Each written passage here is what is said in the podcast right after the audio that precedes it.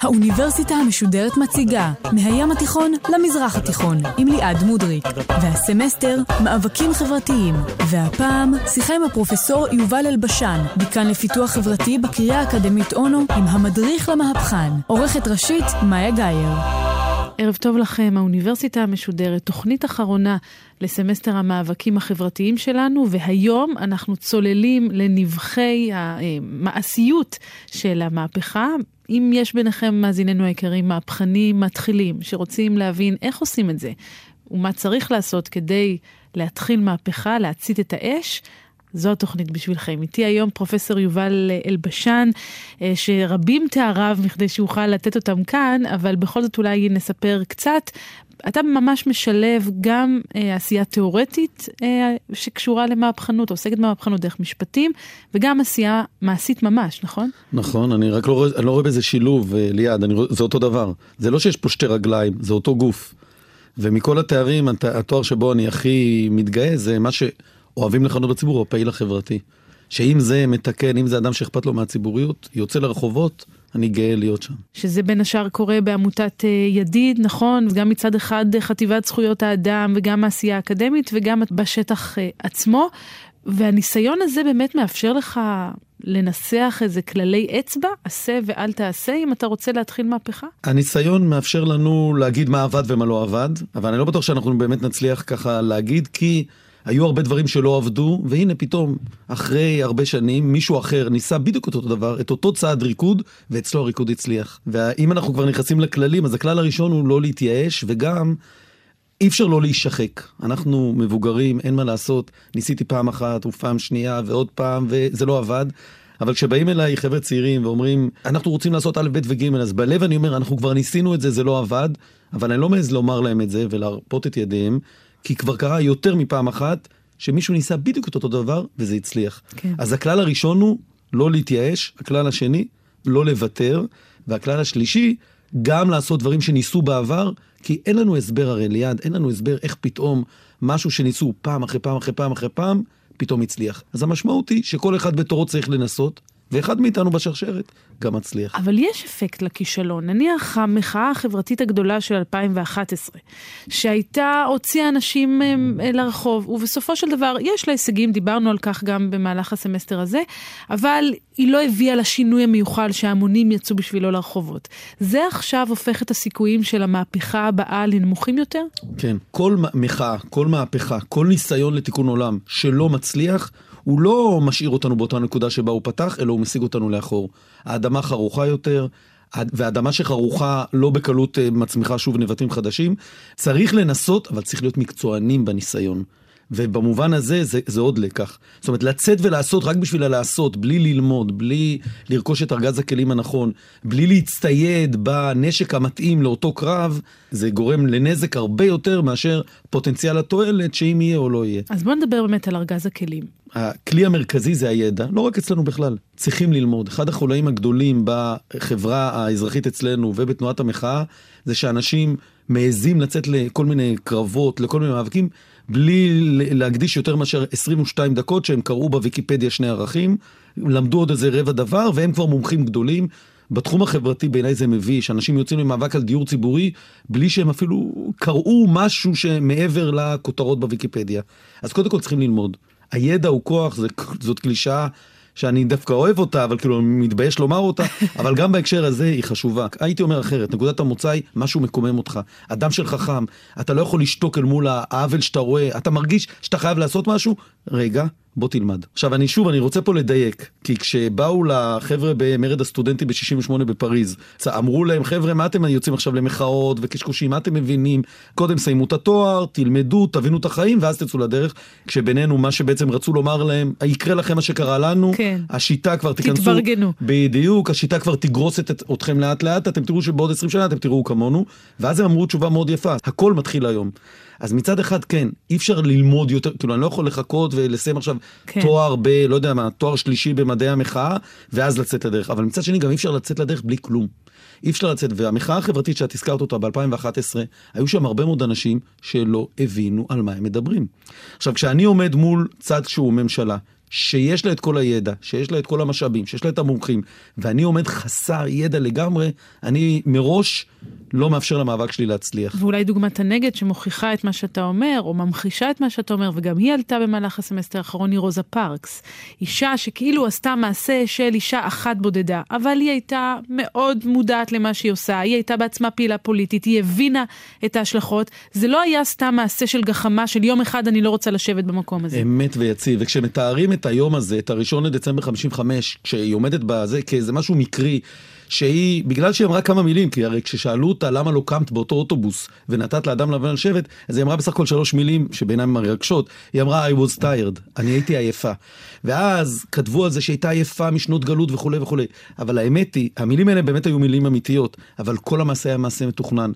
אז הכלל הראשון אתה אומר, תדע מה אתה עושה. תלמד. אמת. תלמד, ואני מבינה גם מכאן, תתכנן. אני צודקת? תתכנן, למרות שאתה צריך לדעת שהתכנון הוא כמו אנחנו מתכננים ואלוהים צוחק, או הפוך, הוא צוחק ואנחנו מתכננים, שהרבה פעמים דברים משתנים, כן, אבל כן, תתכנן, ת, תראה מה אתה רוצה להגיע. המחאות שעבדו, זה מחאות שידעו בדיוק מה הן רוצות. עכשיו, זה שאתה חושב שהמצב הנוכחי הוא לא טוב, זה ברור, כי אחרת בלי זה אתה לא יוצא לדרך. אבל אתה כן חייב להגיד לעצמך מה אתה רוצה שיהיה. אתה חייב לחלום, ואתה חייב שהחלום יהיה, הוא חייב להיות מדויק. אני רוצה להגיד, אוקיי, אני חושב שהמערכת הכלכלית פה מתנהלת לא נכון, אני רוצה שהיא תשתנה. למשל, שתהיה הלאמה. למשל, שיהיה צדק פה. שוב, אבל הסיסמאות חייבות להיות מפורטות. כי אחרת, מה אני, אוקיי. אני יכול לספר סיפור, שאחד המאבקים שעשינו היה, פואד היה אז ראש מפלגת העבודה והוא היה שר הביטחון. ואנחנו היינו מטה ארגונים חברתיים, קראו למחאה הזאת כיכר הלחם. כן. ואני זוכר את הטעות הגדולה שהייתה לנו אז. פואד ישב איתנו ואמר לנו, אוקיי חבר'ה, תנו לי את חמש הדרישות, אני מעביר לכם אותן. וישבנו, ופתאום נתקענו, כי אחרי שתי דרישות לא, לא ידענו לנסח את זה. אז כן, כן צריך לדעת. ואתה מציין כאן עוד עניין, וזה אולי החיבור אל הממסד הפוליטי. זה כלי שצריך תמיד להיות לך בארגז? כן, זה מחויב. מחאה לעולם, אנחנו מסתכלים על כל ההיסטוריה של המחאה, היא עבדה רק כאשר הייתה לה כתובת פוליטית. כשהיה מישהו, כי כשאני מחזיק את השלט ליד, מישהו בצד השני צריך או לקרוא אותו, או להיות מאוים ממנו. אם אף אחד לא שומע את הזעקה שלי, ולא יודע לתרגם אותה לכלים מעשיים, אז אין לי שום כוח. הכל פוליטי. כמו שוויסלבה שימבוסקה אמרה, אין משהו לא פוליטי, הנשימות שלנו הן פוליטיות. אבל מישהו בתוך העולם המפלגתי שיודע, לעקוף, שיודע להשתמש בזה, שיודע להיות מאוים מזה. תראי, ויקי קנפו כשלעצמה, היא לא יכלה לעשות את מה שהיא חוללה. מתי מתחילה, מתחילה ההשפעה שלה? כאשר בנימין נתניהו כשר אוצר מבין שיש סיכוי גם בתוך הליכוד שהוא ישלם מחיר בגלל המחאה שלה ואז הוא חייב לחבק אותה והוא חייב לפגוש אותה. אנחנו נחזור ל-2011. במחאה הזאת משתדלים מאוד להסתיר כל אלמנט מפלגתי ומעיזים לא להרגיז אף אחד, אז מראש היא מעוקרת. אם המחאה לא באמת, יש לה יכולת לדקור, אז מה לעשות? אף אחד לא ידקר, ואם אף אחד לא ידקר, גם לאף אחד לא יהיה אכפת. שם נדמה לי שהם התייחסו לטייקונים בתור מי שאפשר לדקור אותו. אבל אתה אומר, כל עוד אין שם... אבל הטייקונים הם לא חלק מהמשחק, ליעד, זאת הבעיה. אני חושב שמה שטייקונים עושים זה דבר לא מוסרי פר סה, אבל אין לי טענות אליהם. אני חושב שהם כשהם ישנים בלילה... זאת אומרת, יש לך טענות למי שיכול להשפיע. אני, לא, יש לי טענות למי שבחרתי אותו, שאמור לייצג אותי, שהוא הפוליטיקאי שהוא נכנע להם. אז אני צריך לעבוד מולו. ולכן בהקשר הזה צריכים להבין מה אנחנו רוצים. אני לא רוצה להפגין מול הבית של נוחי דנקנר, אני רוצה להפגין מול הבית של שר האוצר, שנתן לנוחי דנקנר את המדינה הזאת על מגע של כסף, בוא נדבר לזה. אבל באמת, הזכרת קודם את ויקי כנפו, אתה יודע מה? בוא נשמע אותה. קיצץ לי כל כך הרבה, אני לא אקצץ כמוהו, וזה מהכסף של הילדים שלי, ואני צריכה להגיע אליו בכל מחיר. ואני אמרתי, כשאני אגיע אני אלך לביבי נתניהו ואני אשאל אותו, שיבוא אליי הביתה, יגיד לי איך אני יכולה לנהל בית עם הסכום שהוא השאיר לי. אז אנחנו שומעים את האדם הפשוט שמשמיע זעקה ואנחנו שומעים את הסמל, וזה גם משהו שאנחנו דיברנו עליו לאורך כל הסמסטר. חייב להיות סמל, נכון. זה חלק מהכלים בארגז שלי? את לא מכירה מחאה שלא היו לה קודם כל פנים אנושיות, לא תמיד יפות כמו הפנים של ויקי כנפו, אבל פנים אנושיות, ואת לא מכירה מחאה שאין לה סמל שאפשר להזדהות איתו. דפני ליף היא דוגמה נפלאה, היה קל להזדהות איתה. היא הייתה תמה, היא הייתה אמיתית. היא באה ואמרה, אני משהו אחר, ולכן צריכים להזדהות איתה. בהקשר הזה את לא, תעברי על כל המחאות. מהמחאה בתחריר, למחאות שאתם דיברתם עליהן במהלך הסמסטר, ואת בכל מקום תמצאי משהו או מישהו שברמה הרגשית אנחנו מזדהים איתו. וזה אבל הכרחי כדי לסחוף המונים, או אני אשאל את זה אחרת, המונים הם הכרחיים למחאה, או שיכולה להיות מחאה מאוד ממוקדת שהמונים לא ייסחפו אחריה? כולנו גדלנו על אותם סיפורים, שיום אחד כל העם כולו יוצא מהבתים ושוטפים את הזה, והמלך כן. הרע, אנחנו מגרשים אותו מהארמון, ואפל יהיה ever after. כל המחאות מלמדות אותנו שאף פעם לא הגענו להמונים, בשום מקום. כשאנחנו מדברים על מרד הסטודנטים בפריז ליד, זה עשרות אלפים במקרה הטוב.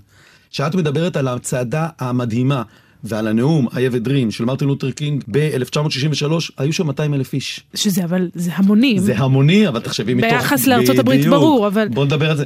אנחנו לא יכולים להיות מעטים, אבל ההמונים זה מאוד ספור. להפך, מה שאני למדתי מניסיוני, זה שבהקשר הזה, מה שצריך זה גם אורך נשימה, וגם נכונות לעבודה סיזיפית קצת, של אותה קבוצה, שהיא לא קטנה, אבל היא לא צריכה להיות כל כך גדולה, שהיא תמשיך להציק שוב ושוב ושוב. הזכרת את רוזה פארקס למשל. כן. מה הם עשו אצל רוזה פארקס? היה במהלך התקופה הזאת, אותה שנה, 56 בעצם, היה דיון בבתי המשפט סביב הנושא של הפרדה גזעית בתוך התחבורה. הם ישבו שם כל פעם 100 איש, בפתח בית המשפט, גם בצד של כניסת השופטים וגם בצד שני, כל יום מחאה של 200 איש, 100 ו-100.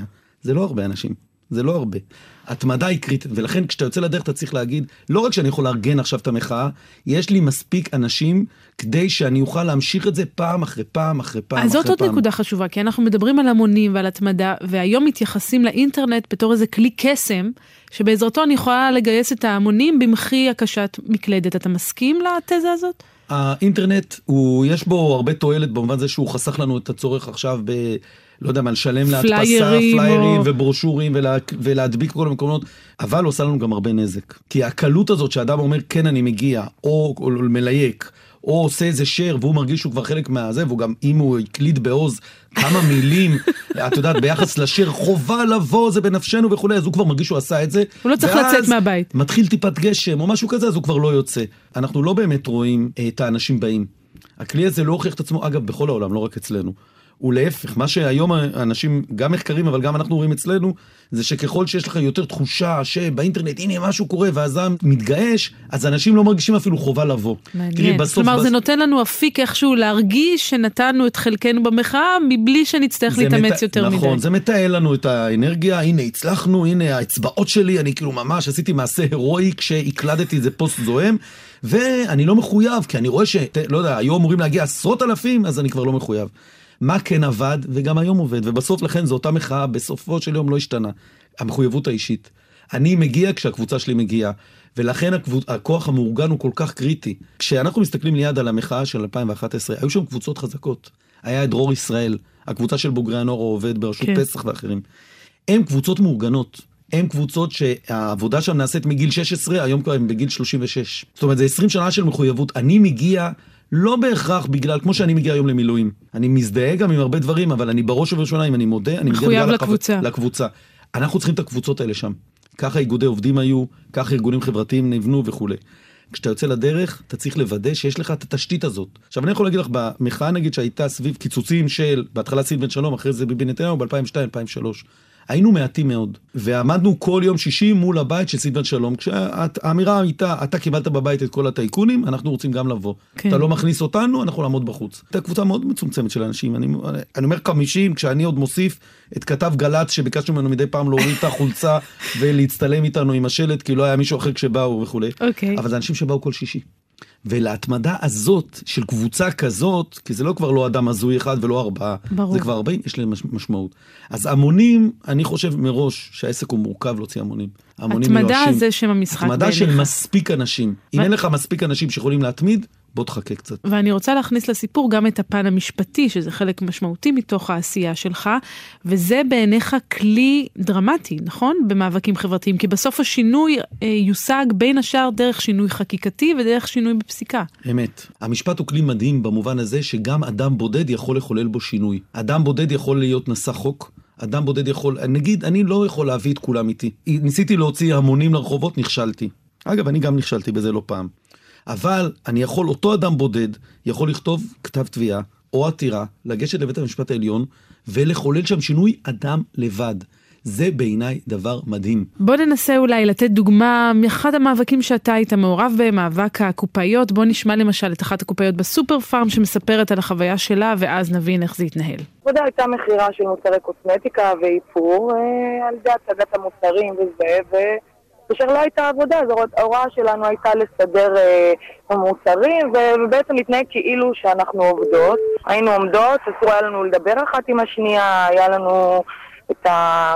את האחראית משמרת, שלא מנהלים אה, שיחות אישיות ו- וכל מיני כאלה. ו- והדבר, אה, לפי דעתי, הנורא שהיה בכל זה, זה שכשהלכנו הביתה, היינו צריכים לצאת מהיציאה האחורית, והיו בודקים לנו את התיק, שאנחנו לא לוקחים טסטרים, ולא לוקחים אה, דוגמיות של המוצרי קוסמטיקה והאיפור. אז זה למשל דוגמה למאבק שהצליח. נכון, והנה דוגמה גם ללמה אני אוהב את המשפט. מה המשפט נותן איזה כלי. יכול אדם בודד לקרוא ספר, אני קראתי ספר, סליחה שאני מדבר בגוף שלישי, קראתי ספר של עיתונאית בשם ברברה איינרייך שכתבה על כלכלה בגרוש. שהיא כתבה על אותם אנשים שקופים שעומדים, שהם לא יושבים, שלא רואים וכולי. קראתי והספר השפיע עליי. אני זוכר כשקראתי את הספר ככה הרגשתי, כאילו, שהיא אומרת לי משהו, שהיא ממשיגה לי משהו שעד היום ידעתי, אבל לא היה לי כותרת לתת לו. ואז במקרה הבן שלי היה קטן, הייתי צריך ללכת לקנות אה, חיתולים בסופר, פעם נכנסתי, ופתאום ראיתי שמה שהיא כותבת על אמריקה, שאני כל כך אה, הזדעזעתי, קורה לנגד העיניים, ואני לא ראיתי. אותן נשים קופאיות היו שקופות בעיניי. ואז הנה פה הכלי המשפטי. מיד הצלחתי, דרך כלי, בכלי המשפטי, לא היינו צריכים לגייס אנשים, ולא לגייס המונים, ולא זה, אלא עכשיו להתחיל מאבק אל מול הסופר פארם.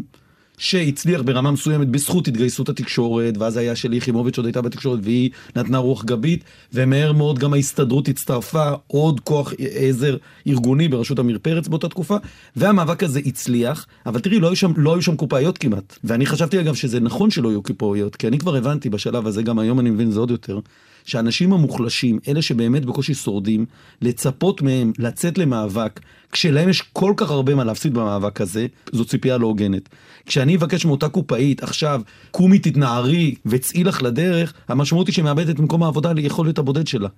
אז בהקשר הזה, כאן כוחו של המשפט. אדם לבד בא, עושה מאבק, עשינו הסכם עם הסופר פארם שנתן כל מיני דברים, ההסכם זכה לקיתונות של בוז אבל זה לא חשוב, היו כל מיני הישגים של קיבלו הפסקות בתשלום, ששוב, אנשים לא מבינים את המשמעות של זה, כי לפני כן ההפסקות היו ללא תשלום, שטיחונים אורתופדיים כי המומחים שלנו אמרו שזה נכון וכולי, כשראינו שזה לא מספיק, ניסחנו חוקים. והחוקים האלה עברו בזכות, בסופו של יום, של יחימוביץ', שבאמת החוקים האלה, שוב, זה, תראי, זו קבוצה מאוד קטנה, שאומרת חייבים לתת כיסא לקופאית שיושבת. אני שומעת את הדברים שאתה אומר, ואני תוהה אם כלי נוסף למהפכן המתחיל זה קשרים. הוא צריך להיות מחובר להסתדרות, הוא צריך להיות מחובר כן. לתקשורת, הוא צריך להיות מחובר כן, לשלי יחימוביץ'. כן, רישות זה דבר קריטי, אין שאלה בכלל. הוא צריך לדעת להפעיל את הכלים האלה. זה חלק מה, מארגז הכלים, אין פה בכלל שאלה. נכון. עכשיו, הוא לא חייב להיות מחובר דווקא לראש ההסתדרות, בחירה בתקשורת כמו שלי יחימוביץ', אבל הוא חייב כן שיהיו לו מהלכים. תראי, כשהתחלנו, כל החבר'ה הכרתי לא בגלל שגדלתי איתם באותה ערוגה באיזה מקום אה, אליטיסטי. את כולם הכרנו תוך כדי עבודה. אז בהתחלה זה כתב המקומון שהוא נגיש לך, ונציג ההסתדרות באיגוד של הנוער העובד שאתה פעיל בו, ולאט לאט כן, אתה צריך לאסוף קשרים, אתה צריך לאסוף חיבורים, כי החיבורים כשלעצמם הם עוצמה. אני מבינה ממך אבל גם שאתה צריך לעבוד בזה. כלומר, זה לא משהו שאתה עושה מהצד בערב אחרי שאתה חוזר הביתה מהעבודה. אני לא מכיר מחאות, אני גם לזה לא כל כך אוהב את זה שהיום פעילים חברתיים זה כאילו, היום המושג הזה פרוץ. פעילים חברתיים זה משהו שאתה יכול לעשות, כמו שאמרת, בשעות הפנאי או ביום שישי לפני הצהריים וכולי. אתה יכול לעזור להם, אתה יכול להתגייס, אתה יכול לתמוך, אתה יכול ללוות, אבל כן, זאת עבודה, זו מקצוענות. מי שלימד אותי את המקצוענות הזאת זה היה ראובן אברג'יל. מי שהקים את הפנתרים השחורים, מי שהוביל אותם, וכשעברתי עברתי לירושלים והתחלתי שם את הפעילות, אז שם הוא היה, והוא כמו מורה. הוא היה ממש מרביץ בנו תורה, ואחד השיעורים הראשונים היו, חבר'ה, זה לא משהו שאתם באים רק ביום שישי. זה משהו שעובדים בו. אתה מדבר על הפנתרים השחורים שגם בהם עסקנו לא מעט הסמסטר הזה, בוא נשמע ונזכר. כולנו פנתרים! כולנו פנתרים! אנחנו ניקח את החוק לידיים. וכאן במדינה הזאת זה רק לקחת חוק בידיים. איזה דרך נשארת? זה אני לא יכול להגיד, איזה דרך נשארת. אבל תחשבו לכם אתם, איזה דרך. אם בטוב לא הולך, מה נשאר? אני מעלה אותם דווקא בגלל האשמות על אלימות שהיו כלפיהם. וזו לא רק הדוגמה היחידה, גם נניח מרטין לותר קינג, היה לו מהצד את מלקולם אקס, שדיבר נגד הלבנים בצורה מאוד אלימה, אתה יודע מה? בוא נשמע גם את זה.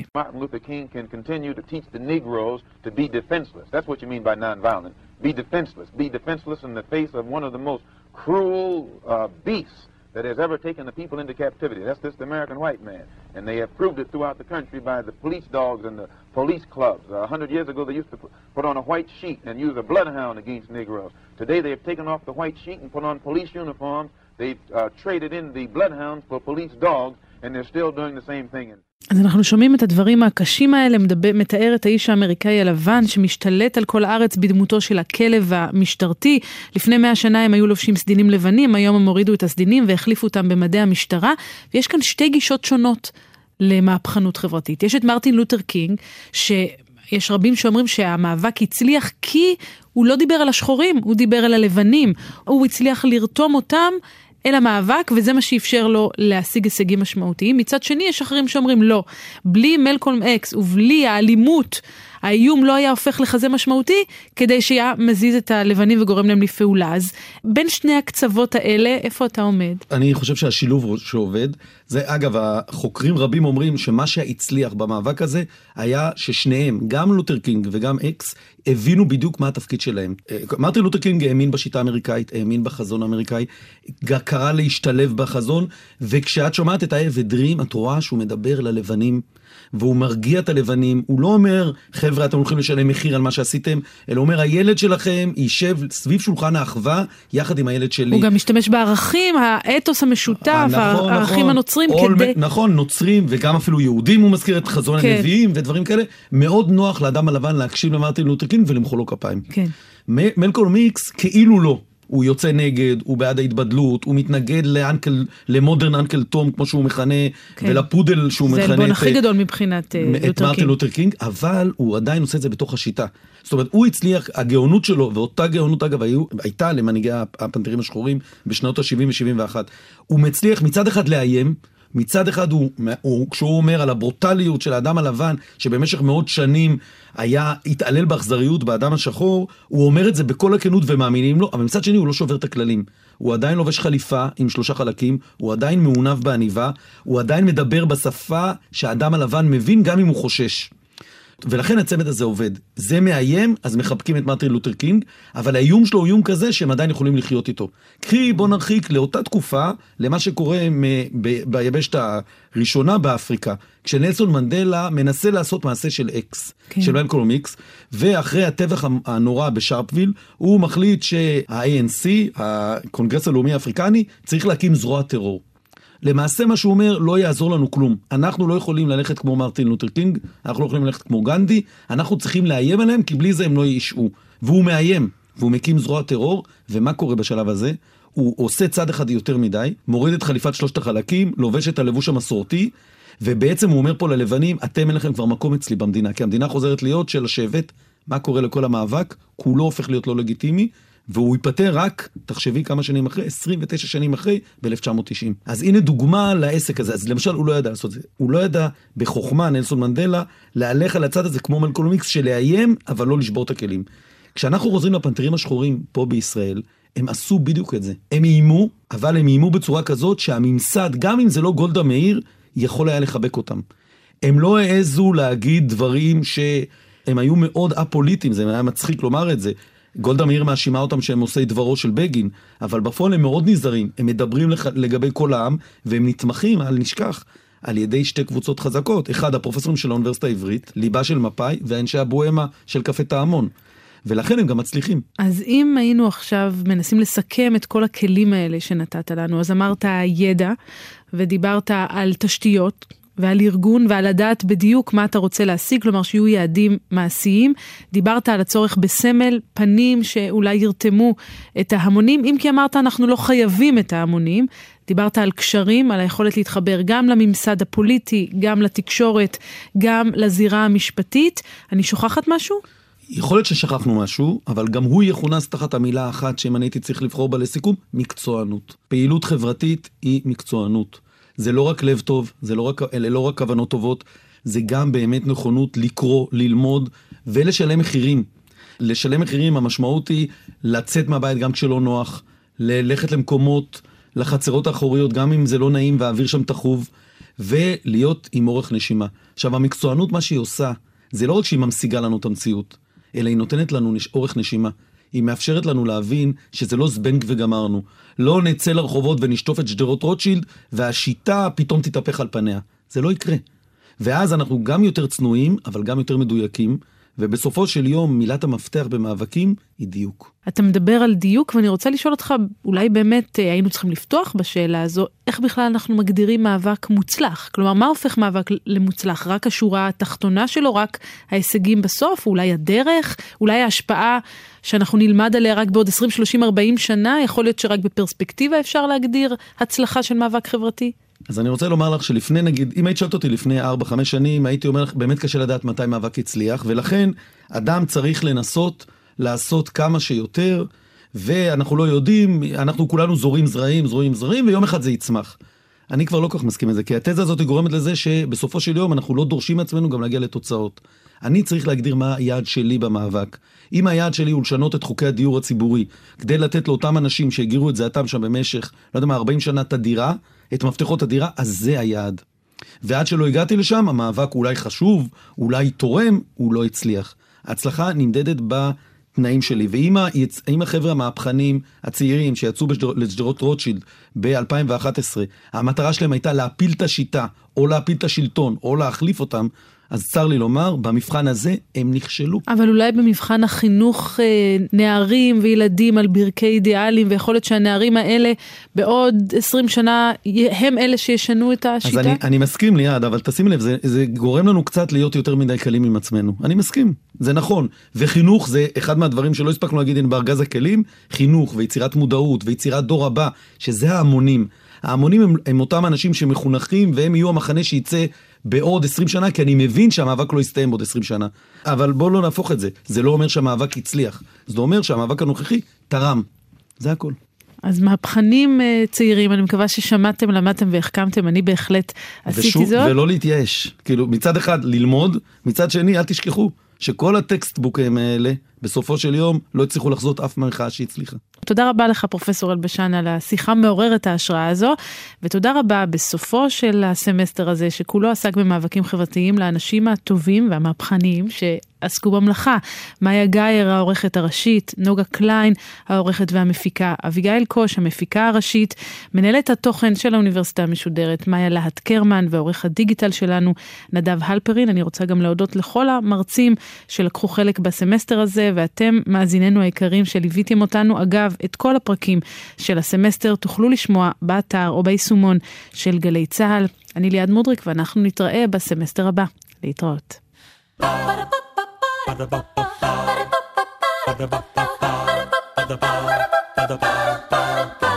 האוניברסיטה המשודרת, מהים התיכון למזרח התיכון. ליעד מודריק שוחחה עם הפרופסור יובל אלבשן, דיקן לפיתוח חברתי בקריה האקדמית אונו, עם המדריך למהפכן. עורכת ומפיקה, נוגה קליין. מפיקה ראשית, אביגיל קוש. מנהלת תוכן, מאיה להט קרמן. האוניברסיטה המשודרת, בכל זמן שתרצו, באתר וביישומון של גל"צ, וגם בדף הפייסבוק של האוניברסיטה המשודרת.